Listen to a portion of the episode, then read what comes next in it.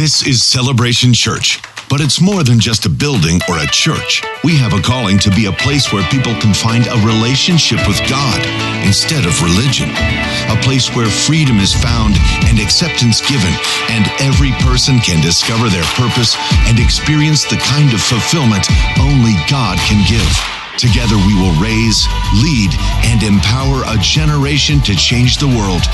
Here, Jesus is famous, and all the glory goes to God. This is celebration. This is our family. Welcome home.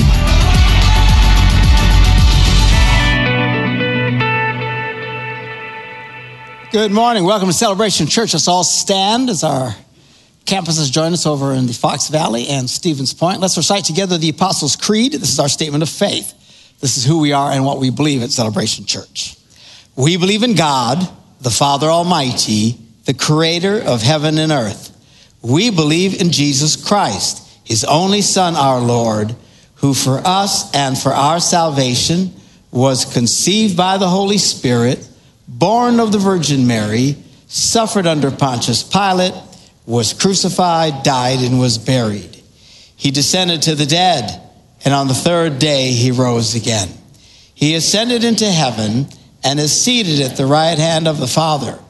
He will come again to judge the living and the dead, and his kingdom will have no end. We believe in the Holy Spirit, the holy Christian church, the fellowship of believers, the forgiveness of sins, the resurrection of the body, and the life everlasting.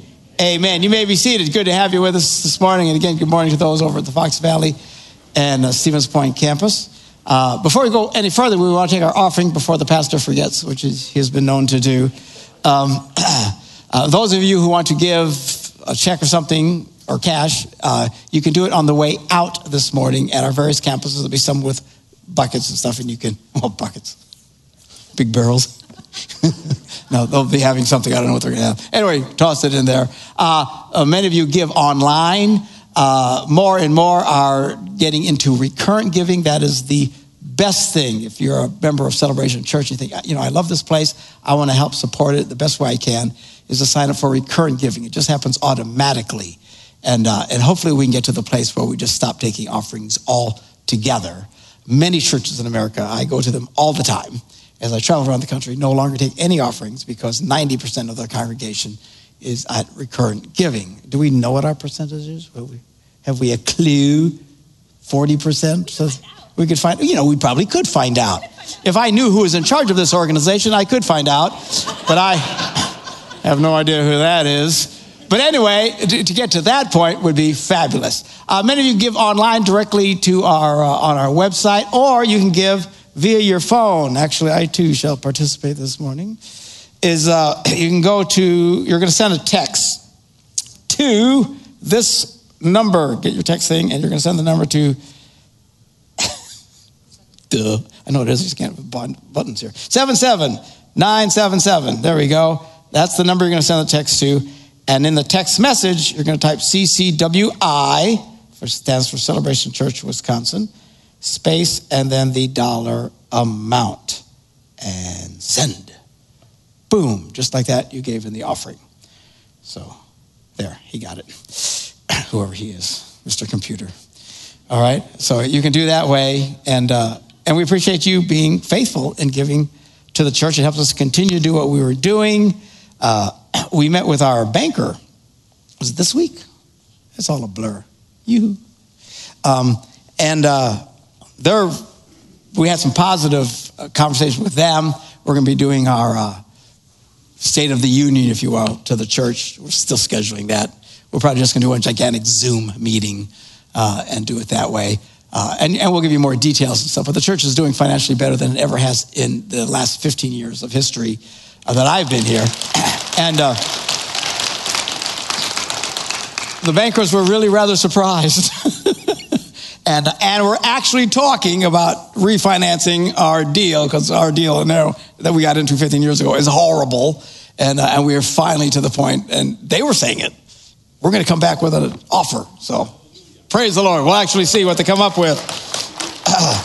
So, uh, anyway, it's all because of your faithfulness, and the more we stick together, the more we can grow and do great things for the kingdom of God. Uh, this morning uh, is the first Sunday in the season of Lent. The first day of Lent was uh, Wednesday, where we had our Ash Wednesday service, a great service uh, that we, had at our various campuses. But uh, it's just a really interesting to do. Probably the most liturgical type of thing that we do, very structured and stuff, but meaningful. And you say, well, does the Bible tell us to do that? No, no, it doesn't. Uh, there's a lot of things that we do the Bible doesn't tell us to do, uh, but it's not contrary to the Bible. For example, the Bible never said go to church in a car.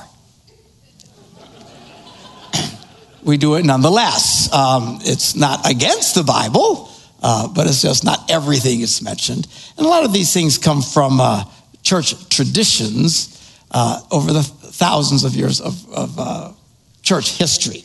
Now, whenever we do anything, our church is, is uh, one of these churches, as, as, we've struggled to explain who we are over these many years. Uh, last year, I finally found the word for it convergent, uh, which means we blend the evangelical, the scriptures, the charismatic, the gifts of the Spirit, and the liturgical sacramental, and we blend them all together in varying degrees.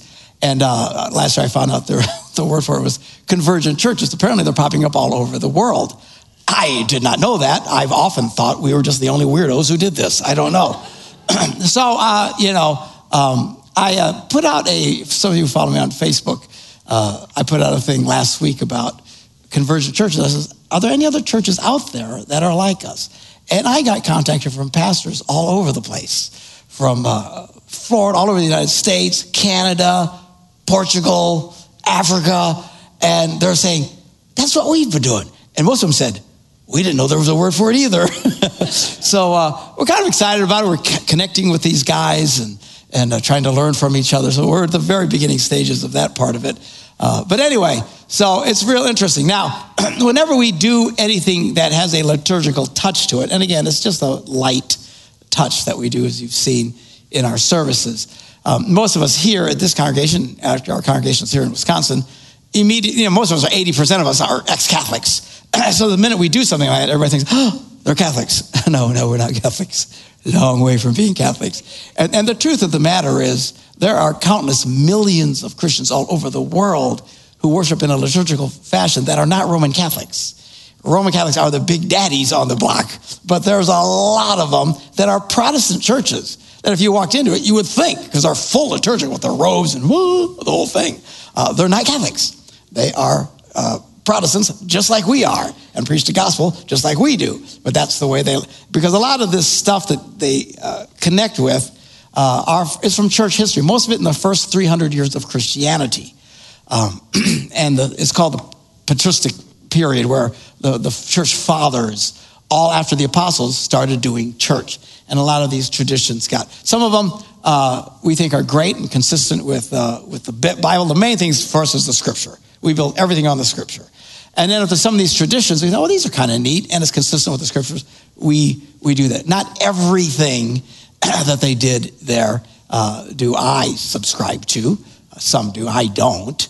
Um, they, there's this thinking that if they did it in the first 300 years, that it has to be right. And I go, nay, nay, I say unto thee, nay. Uh, just because they did it the first 300 years doesn't mean they did it right. Uh, what's our standard for what's right? The scriptures, right? Uh, case in point, the United States of America, what, 250, 275 years, 275 years into this now? Start to think how far we are from what the founding fathers intended. So, can you screw things up in 300 years? You bet your sweet bippy you can. so, just because they did it, I don't sign off on it because there's a few things I go, no, no, no. Well, they did. I don't care what they did. You know, our standard is the scripture, some of these things, and I'll point out some of these as we go along. So, anyway, Lent is one of these things that there's a Christian tradition. For example, Easter, celebrating that, Christmas, celebrating that. There's all kinds of things churches do today that are not recorded in the scriptures, and now we are never told to celebrate any of these days. The early church fathers did, it passed down through history. We still do it to this day. It's fine, it's consistent with the scriptures. I like Christmas. Some of you have said, wait for your presents, but I like Christmas, Easter, all these things. They're wonderful things. And Lent is something new that we started doing because it's consistent with the idea of, of, of repentance and being serious. And some of this comes from what we're going to read in the scripture today. Let's take a look. Mark, the first chapter, verse 9 through 13. At that time, Jesus came from Nazareth in Galilee and was baptized by John in the Jordan. So here he comes. He's baptized by John in the Jordan River. Um, when we talk about, we're talking a little bit about baptism today. As we, I got all kinds of rabbit trails here this morning. There's nothing new there. Uh, a little bit about baptism, and uh, there's all kinds of theology and reasons why to be baptized. People have reasons. My reason is really simple. Jesus did it, and he told us to do it. I don't really care about the other reasons. That's just me, you know. The boss did it. I think we should do what the boss says, okay? So, well, I think I don't really care what anybody thinks. I don't care what some of the Christians think. We should do it. The Bible says to do. Jesus did it himself. You don't think there was anybody who didn't need to be baptized. It's Jesus, pretty sure. But he did it nonetheless and commanded that we too should do it. Now, you can get into all kinds of studies on the whys if you are so inclined. I might touch on that from time to time. I'm not going to this morning, but he does it. So, just as Jesus is coming up out of the water, he saw heaven being torn open. Talking about, and, and uh, John the Baptist sees this, and the Spirit of God descending on him like a dove, and a voice came out of heaven You are my Son, whom I love. With you I am well pleased. This is a rather dramatic baptism, to say the least. Uh, that doesn't normally happen. Uh, but then, right away, at once the Spirit sent Jesus into the wilderness. And he was in the wilderness for 40 days, being tempted by Satan. There's other portions of the gospel that get more into detail in that. And was with the wild animals, and angels attended with him. Uh, and that's all it says. I pointed out this many times, and will continue till the day I die uh, to battle those who say the Bible is just a book of stories. If these are storytellers, these are the worst storytellers in the history of mankind because a story gives you detail and drama and fills in the blanks, uh, and the Bible hardly gives you any of that. Seriously, wild animals and angels, I'd like a little information here. What happened? They don't tell us. It just says it happened. Uh, there's just not a lot of detail. There's a few places in the Bible, well, they give you an account and start giving you details, but it's pretty light. The most dramatic one is in the book of Acts, where you got the Gospels and then Acts of the Apostles. It's the history of the early church, what they did. Uh, there's a, a, section in there where Luke, who wrote the Gospel of Luke, he's also writing the book of Acts, describes this uh, storm and shipwreck that Paul is involved in. If you've never read it, it's really rather dramatic. It reads like a novel. And I mean, this happened and that happened. And then the wind started doing this. And we had to do this to the ship. And then they're measuring the depth. And it's so, so deep. And then it's, and not quite as deep. So, because they can tell they're running aground. They know they're running aground. Dun, dun, dun, dun, dun, dun, dun. You can almost hear the music going on, right? Why does he do this there? I don't know. Except that he was actually on that ship at the time. Little firsthand knowledge probably gave him the freedom to get into the deal. It's really fun to read, but that is not the typical Bible account. Most Bible accounts, this happened, that happened, they just moved on. So anyway, so Jesus does this. So there's this 40 days. This is where this idea of Lent comes in. They did this in the patristic period, the first 300 years of Christianity, in preparation for Easter and for baptism. A lot of people would get baptized at Easter. We do this as well, by the way. If you haven't been baptized, you really should. We're going to have a baptismal service, as is always during Holy Week, on that Wednesday before Easter. And all the people who were preparing for this did this 40 days, and then eventually the church adopted it as tradition. And now we all do this, well, we, those who just choose to do this 40 day observance. And, you know, we don't fast completely like Jesus did for 40 days, but it's a time where uh, Christians will give up things and stuff, kind of little mini fast, something you really like to do, but you don't let yourself do it for 40 days. It's a little miserable, but that's what fasting is. Fasting is not exactly a party, you know especially when you're not eating anything at all. It really sucks, I got to tell you. But because I, I, like to fast in between meals, but when you go straight through, and even then I can't even do that. You know what I'm saying? So, so when you just, I'm not going to eat anything for all day or a couple of days, that's a big deal.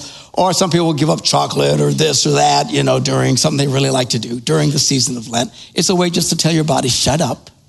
You don't run this place. I run this place. And we're going to put our attention to God. Uh, if you add the days from Ash Wednesday to Easter, it's much more than 40 days, almost 50 days, or 48, whatever it is. I counted yesterday. Uh, what's the difference? Well, Sundays don't count. That's the tradition. So the beautiful thing is, whatever you give up for Lent today, you can enjoy. Hallelujah. Now, that doesn't mean if you gave up wine today, you can get hammered. All right? But it just means, you know, okay, why? The tradition is we always celebrate the resurrection on Sunday. So, not a day for fasting. So, that's what we do. And if you take Sundays out of it, then it is exactly 40 days to the Saturday before Easter. All right. So, that's why we observe that. And by the way, some of these liturgical things that we do, very light things, the Apostles' Creed, the main reason I even brought in the Creed, for those of you who remember when we first started doing this, I was it, 10 years ago? Uh, because a big study came out that said evangelical children, uh, by their first or second year in college, overwhelmingly no longer believe anything that we taught. They don't believe in the virgin birth. They don't I mean, it was shocking, the report that came out. And I was so struck by that. And I thought, you know, I can go down to one of our many bar establishments, which Wisconsin has quite a few, and sit next to somebody who's a little toasted, half four sheets to the wind, and he still knows about the Father, Son, Holy Spirit, the Virgin Birth. You know why? Because from the time he was yay big, he recited the Apostles' Creed. And it was drilled into him. And I thought, you know, we're going to start drilling. And those of you, when I said, well, we are going to start doing the Apostles' Creed, we started doing it. I said, I ain't doing this for you. I'm doing this for your kids. Drill it into them. Get the basics inside of them.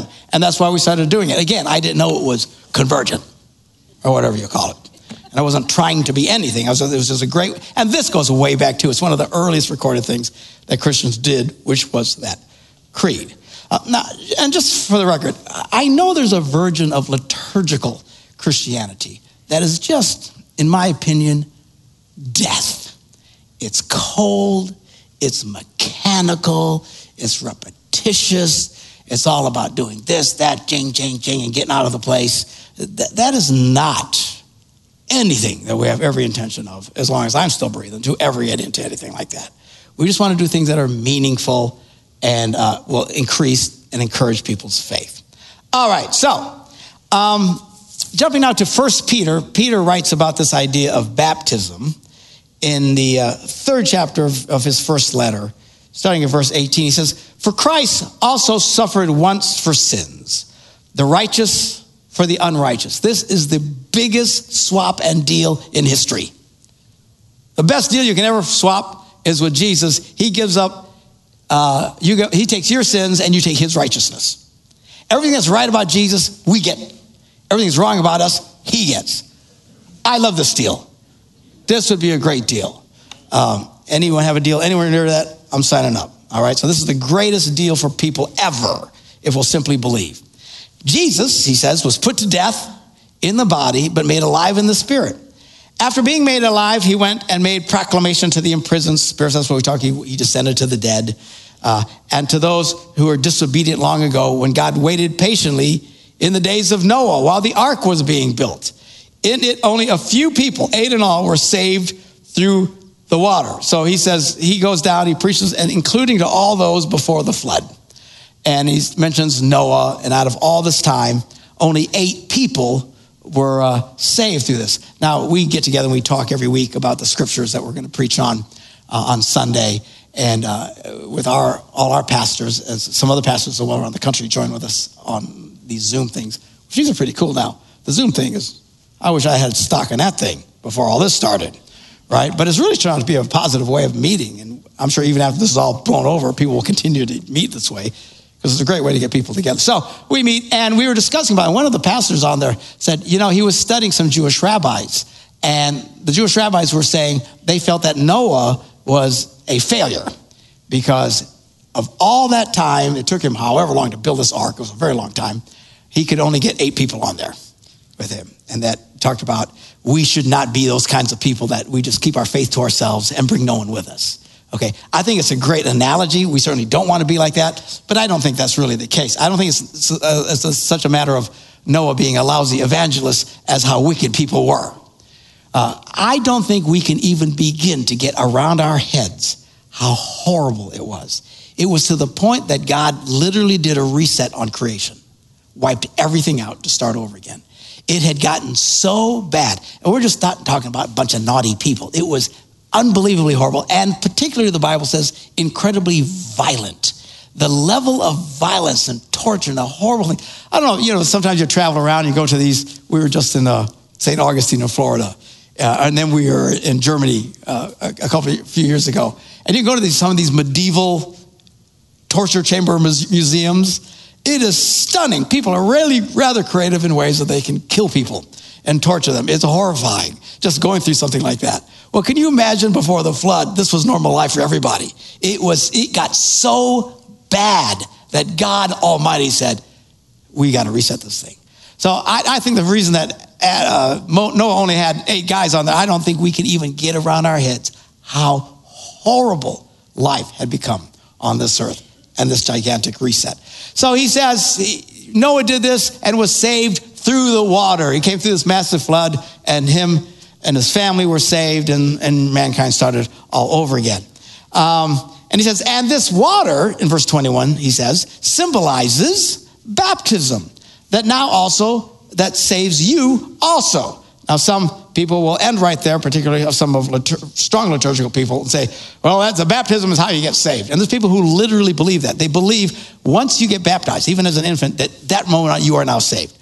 No, they are just, I don't know what to say. We can disagree, but they're just wrong. That's not how you get saved. He goes on to explain what he's talking about. He says, not the removal of dirt from the body. He's not talking about the water, but the pledge of a clear conscience toward God. It's a place of faith. It's because by being born again, we follow Jesus Christ, we accept him into our lives, and then we do what he told us to do, which is to be baptized. It's the first step, really, of the Christian faith. Once you become a believer, you need to put it at the top of your list, I now need to become baptized. That is what he is talking about. Um, uh, da, da, da. It also saves you by the resurrection of Jesus Christ. Clearly, that's the main thing. Who has gone into heaven and is at God's right hand with angels, authorities, and powers in submission to him. Anyway, this idea of infant baptism has been debated beyond any level that you can really move people forward. It's, it's kind of like trying to get Republicans and Democrats to agree about anything today. Uh, you know, people are just, they've got their positions. And all you got to do is get on Facebook and watch people go psychotic on each other. And, and, and by the way, let me encourage you. Uh, I've actually gotten nicer on Facebook because it's hard not to want to punch people in the face because people seem so incredibly stupid. But you know why I softened up? Because we started praying this prayer at the end of each service now Heavenly Father, grant that we may not so much seek to be understood as to understand. If you are still on Facebook slamming the snot out of people who you consider, and probably righteously so, morons, stop it okay? Try to understand people more than trying to demand that you be understood. Some of you are really struggling with this still because I read your posts. And uh, half of me is going, yeah, Mark, be nice, you know. So we need to try and be where we can understand. So, anyway, this idea of infant baptism has been debated. Uh, and by the way, again, I said, we're talking Roman Catholicism. Nay, nay, nay. I'm telling you, there are millions of liturgical type Christians who are Protestants who believe in everything we believe, who still baptize babies. It's quite stunning. The more I study this, the more I'm realizing. Because again, I was raised Roman Catholic like most of you. I just figured that's the only thing that's out there. It's not. There's all kinds of versions of this everywhere.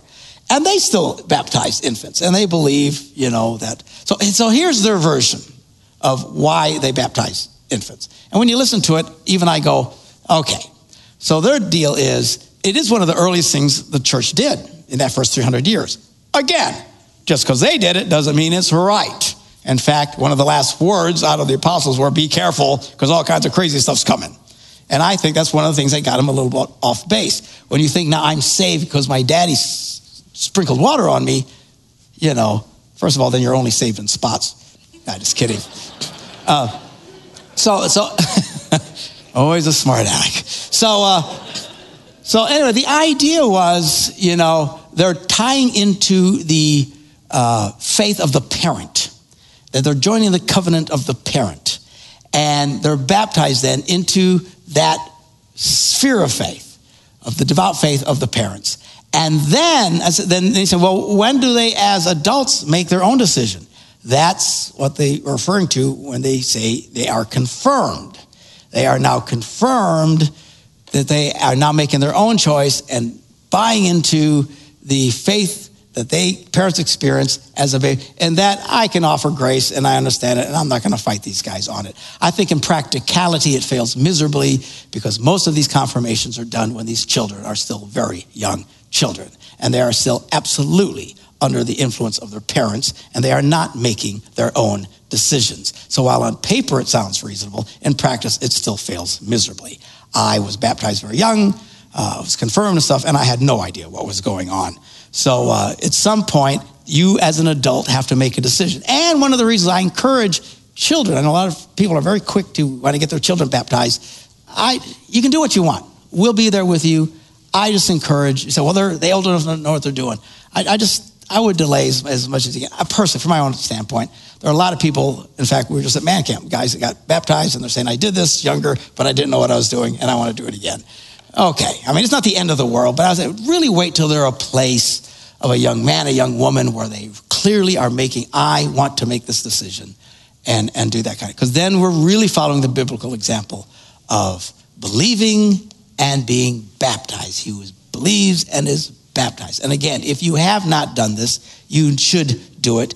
And you should contact the church and set it up so you can join us that Wednesday during Holy Week where people will be getting baptized at all our different campuses. Uh, and it's a wonderful thing. For those of you who are actually consider yourself part of our church that watch all over the country and the world, um, you know, there should be some uh, people that in your local community, you can go to some pastors and say, Would you baptize me? And you really ought to do it. Uh, and if you certainly have the means, fly here. I will baptize you personally.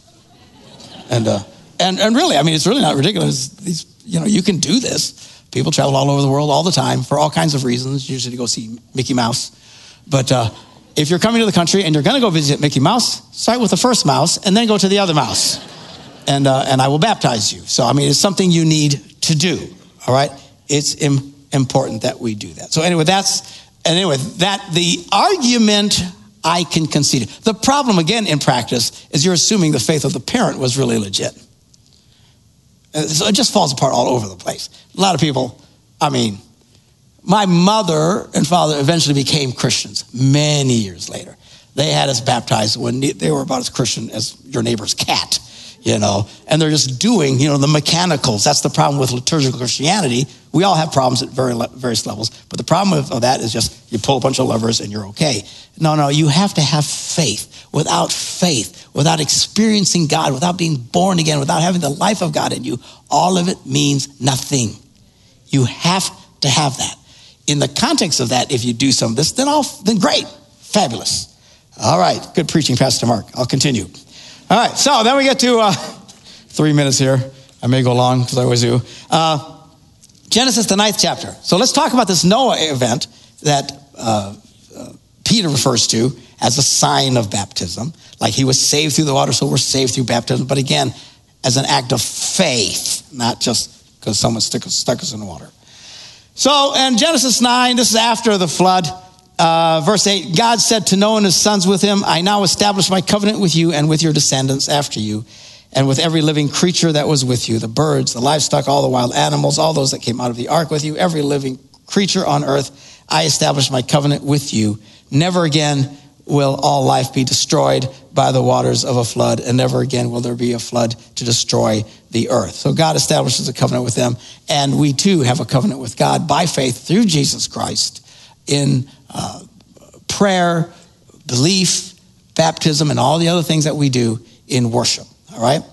Uh, and God said, This is a sign of the covenant I'm making between me and you and every living creature with you, a covenant for all generations to come. I've set my rainbow in the clouds, and it will be the sign of the covenant between me and the earth. Whenever I bring clouds over the earth and the rainbow appears in the clouds, I will remember my covenant between me and you and all living creatures of every kind. And he goes on and on talking about this covenant uh, and this sign.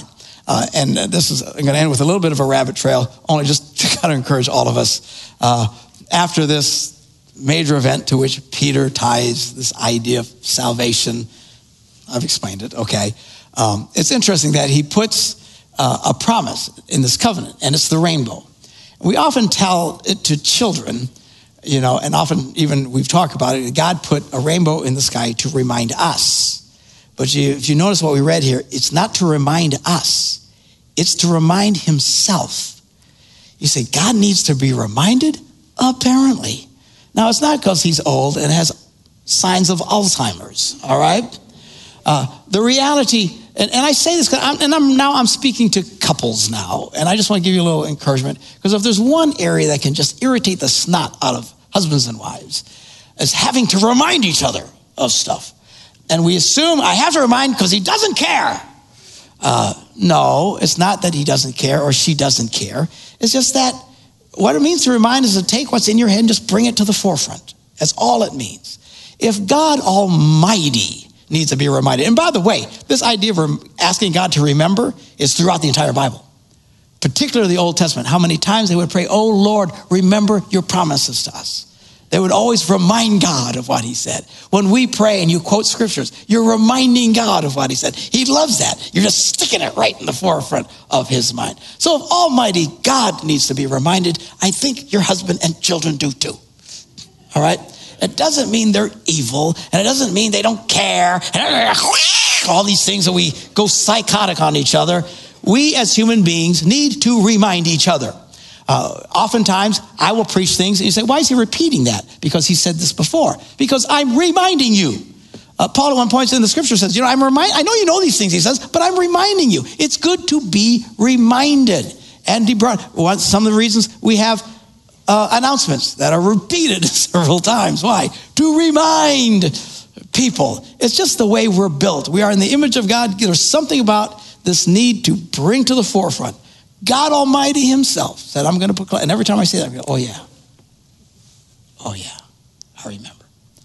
And even God throughout the Old Testament would talk about, I remembered my covenant, the promise I made to Abraham, Isaac, and Jacob. This idea of reminding is a positive thing when we remind each other and encourage each other. And by the way, from a pastor's standpoint, you know they say you've got to say something seven times before anybody remembers it. So me to mention something two or three times don't mean jack. And by the way, half the people who are hearing it for the third time are surrounded by people who are hearing it for the first time. Right? So there'll be, there's, a, there is a degree of repetition that you will hear in any gathering of people of faith. But this is good. This is healthy. We either you are learning it for the first time or you need to be reminded because you're hearing it for the 30th time. Oh, yeah. Oh, yeah. One of those things we're about to do right now. We're about to take communion together. Why do we do this every Sunday? Jesus said, Do this in remembrance of me. Why? Because he knows us. We need to be reminded. We need to bring it. Why are we here? What is all this about? It is always about what Jesus Christ did on that cross for us. His body broken for us, his blood shed, so we could have forgiveness of sins. So we're getting ready to take uh, communion together. And uh, before we take communion, uh, the Bible encourages us to examine ourselves, to reflect, and kind of see where we're at with God. And so every Sunday we pray just a general prayer of forgiveness.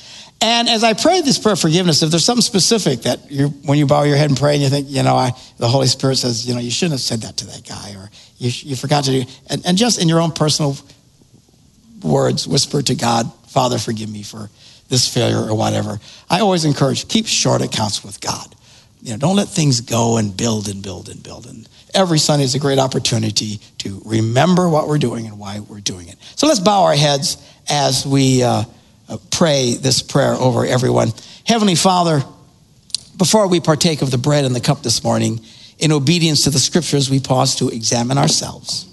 If we have sinned against you in any way, Father, thought, word, or deed, something we've done that we should not have done, something that we left undone that we should have done. Maybe we haven't loved others as we've loved ourselves. For the sake of your beloved Son, Jesus, who gave himself as a sacrifice for our sins, we ask you have mercy on us and forgive us of all of our sins. Strengthen us, O Lord, by the power of your Holy Spirit. Keep us in eternal life that we might delight in your will and walk in your ways to the glory of your name. And as we're all in a attitude of prayer and, and our heads are bowed right now. Maybe you're here this morning, maybe you're watching online, whatever, one of our campuses, and you're thinking, you know, I've, I've never really done any of this. If you've never asked Jesus Christ to come in your life, why don't you do that right now? ask Him to come into your life. Ask Him to forgive you of your sins so that you can start this wonderful journey of faith and experiencing God's incredible forgiving grace that He makes available to all of us in, on, because of His work on that cross. Amen.